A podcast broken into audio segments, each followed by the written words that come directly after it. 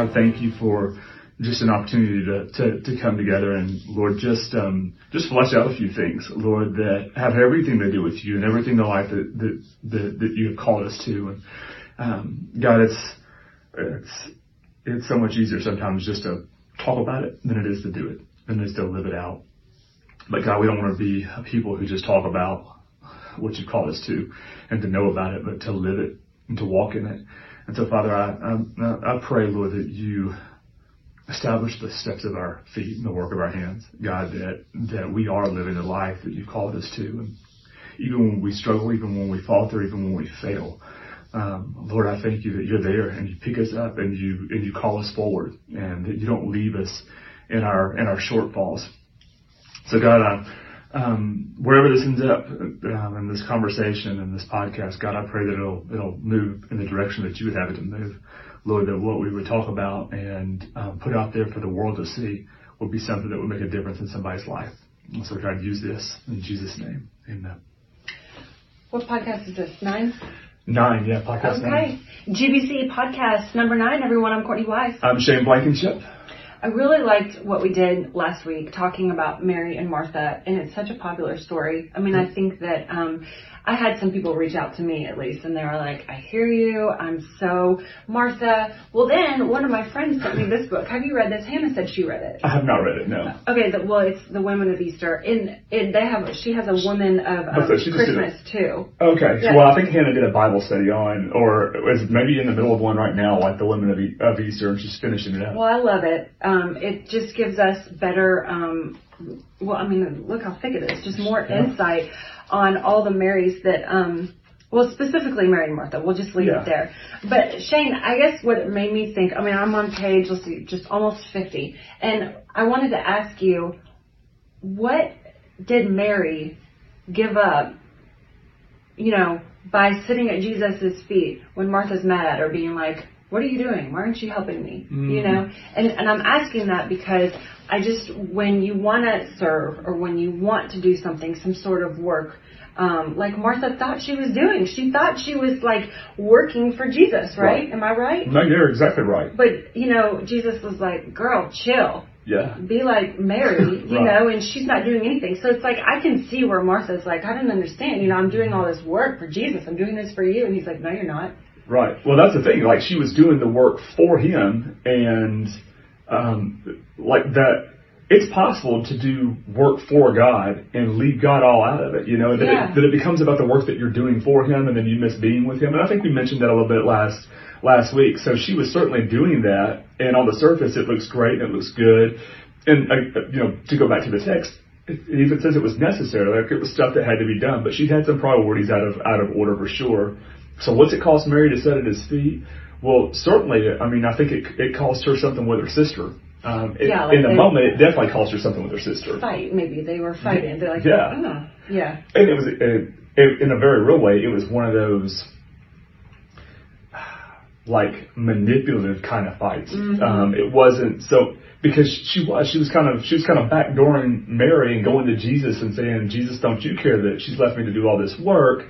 And why don't you tell basically Mary to do something? She's just sitting at her feet. So she like she brings some, she brings Jesus into her fight. Well, is that not like a tip, typical sibling rivalry? I mean, I can see my two children being like, Jesus, Hudson's not doing this, Harper's not doing that, and I just it just kind of made me giggle, and I was like, yeah, they're gonna have a fight about that, Mary yeah. and Martha. Yeah. And so so I, I've heard you before, and I've heard several pastors say, you know, kind of like when you're thinking about works, like it'd be nice if it also um, costs you something mm-hmm. because that's sort of Shane and I were going to call today's what we're going to call it when it stretches you. Yeah, when, when you're being stretched when, when you're being stretched. being stretched. Well, that phrase came to me today as I'm thinking about Mary and Martha and how we're going to try to get this message across. And I came up with if your character is being stretched, it's probably God. Okay, mm-hmm. and I was just thinking like I know in my life when I've given of usually my time is where it hurts the most sure. for me and it hurts. Yeah. I mean, I'm not. um I don't want to use the word happy, but I mean, I'm not excited. Like I'm, I have to dig deep. Yeah.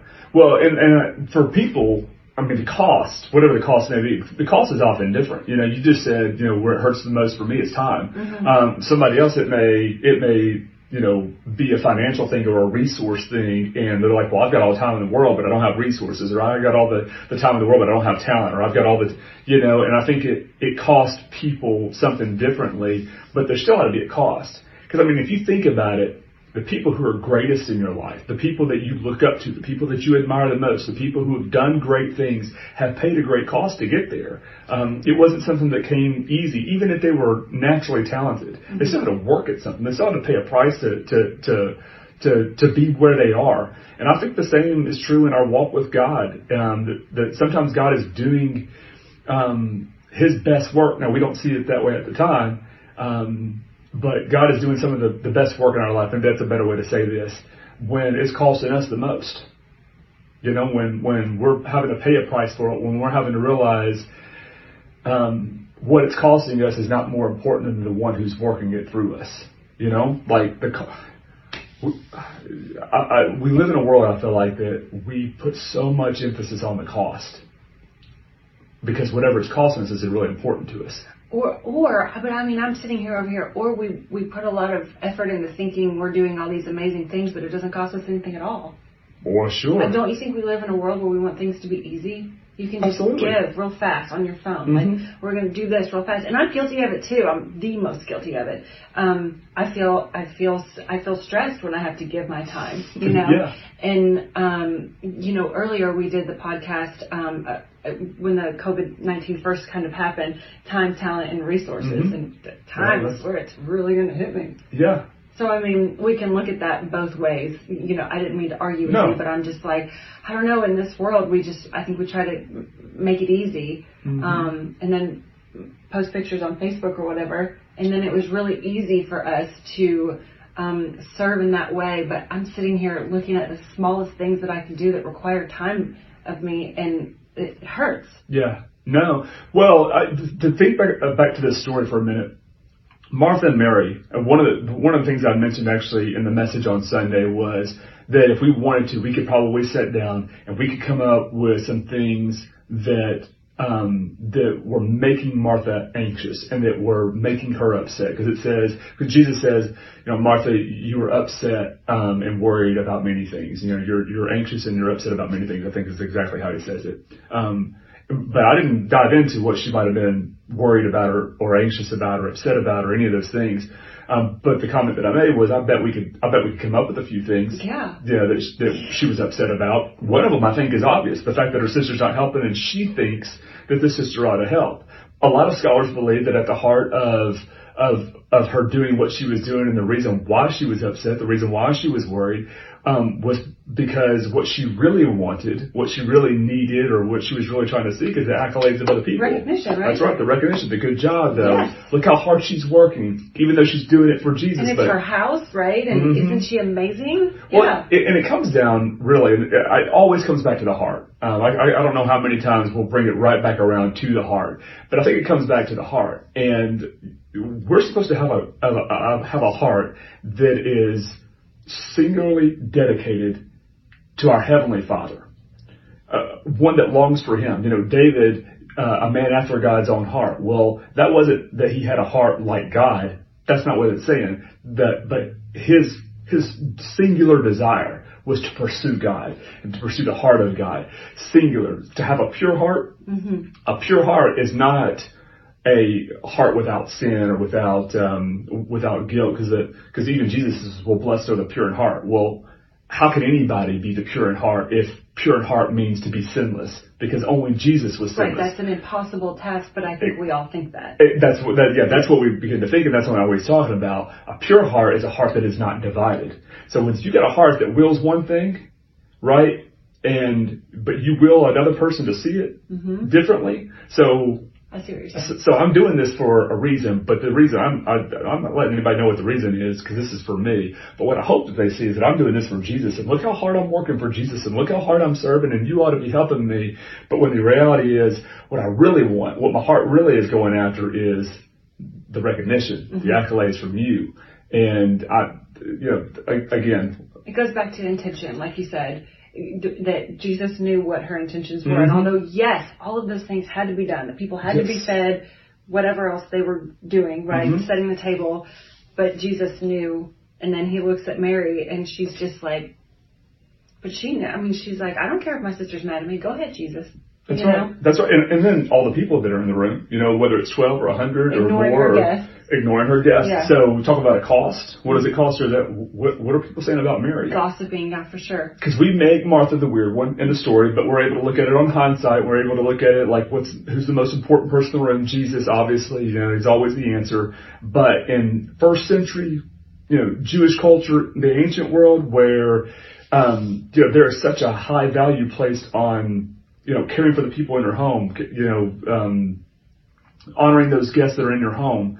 She's the one who's not honoring the guests. She's the one who's sitting at the feet of Jesus, and all these guests are in here. I mean, surely everybody in the room is thinking, uh, yeah, I'd be helping her sister. Yeah. Like I, we don't know that, but surely from a cultural standpoint, surely. I mean, the disciples, I mean, they're always you know, failing when it comes to, to following, well, you know, always. They're human beings. Yeah, yeah. so I, I, don't, I feel like, I mean, again, we're just talking about stuff but there's no way we can know, but I almost, like, I, I, I wish we knew the mind of the disciples, because I bet none of them were going, yeah, Mary's doing the right thing. She's chosen wisely. Well, and this is why I love talking about this kind of stuff, because, you know, we're not unlike Martha mm-hmm. in the situation. And I know we always say, "Hey, be like Mary," but it, yeah, be like Mary, but it's it's just human nature to be like Martha. Yeah. I mean, it just is. Yeah. And so I, you know, I'm sitting there just going like, really, what really was happening, and the whole sibling rivalry and the fight that I. That's why I asked you, what what what was Mary giving up to sit at Jesus' mm-hmm. feet? And then today, Hannah texted me something that you had texted her and so I'm sitting here going, how can I catch myself or how can you catch yourself in the next situation that mm-hmm. you're in where you're feeling more like Martha, but you should be acting more like Mary and maybe you can share with them what we should be meditating on. Yeah. Um, well, definitely meditating on what God has already spoken and what you know that he is, he is, um, he has given you know, given us through His Word, I think for for sure, but spoken into our life. But, but the easiest way for me is I can always go back to His Word because that's we know that's what He's spoken, we know that's what He's written, um, and that's our opportunity to be like Mary, mm-hmm. a hundred percent of the time. You know, just to sit at the feet of Jesus, have His Word in front of you, and to be able to look at that, to meditate on that, to listen to that. I mean, that's the Mary moment right there. Um, and when it comes to to being like Mary, I mean, I certainly have those moments. And when I'm really good, I have them at least once a day, you know, but I want to be more like Mary. And that was one of the things I even said in the message on Sunday is like, Mary was the weird one and I want to be weird. Like yeah, if, weirdo. like, yeah, I want, yeah, I would, if, if she's weird, then that's what I want to be more like. Mm-hmm. And what was weird about it was, and there was all kinds of things that she could have been worried about, anxious about, upset about, distracted by, but she wasn't because she was singularly focused in that moment on Jesus. And for me, that's just powerful. And no, it's so powerful. And I'm sitting here listening to you, also thinking, you know, Martha was in her head a lot. She was mm-hmm. thinking, yeah. kind of making up the stories like we yeah. always do, like, oh, look at what Shane was doing. You know, that's yeah. just what we do as humans is we kind of make up a story in our head and then we make the thought this big. And that's what Hannah sent me today is that you worry about something so much and then all of a sudden you make this thought this big. Mm-hmm. But if we had been focused on like our favorite scripture or any scripture and, um, saying it, you know, multiple times, kind of like literally meditating on it, then we are less focused on this story that we have been telling ourselves. Mm-hmm. And it mm-hmm. just made me think of Mary and Martha, and I'm like, you know, I feel like I have a kinship with Martha because I get I get her, you yeah, know, yeah. and I'm like, how many times could you could you just save yourself by just meditating on the scripture. That's right. And I, I thought that was a good word for somebody. Boy, yeah, and here's, here's definitely a word for you. If you know how to worry, you know how to meditate. Mm-hmm. If you know how to worry, you know how to listen. Um, if you know how to worry, you know how to spend that time with Jesus for sure. So take that, all and that you know it. about worry, yep, and flip, flip it. it upside down. Yep. So find your favorite scripture and just say it over and over and over again. Wasn't this so great today? That was good stuff. Okay. Thanks, guys.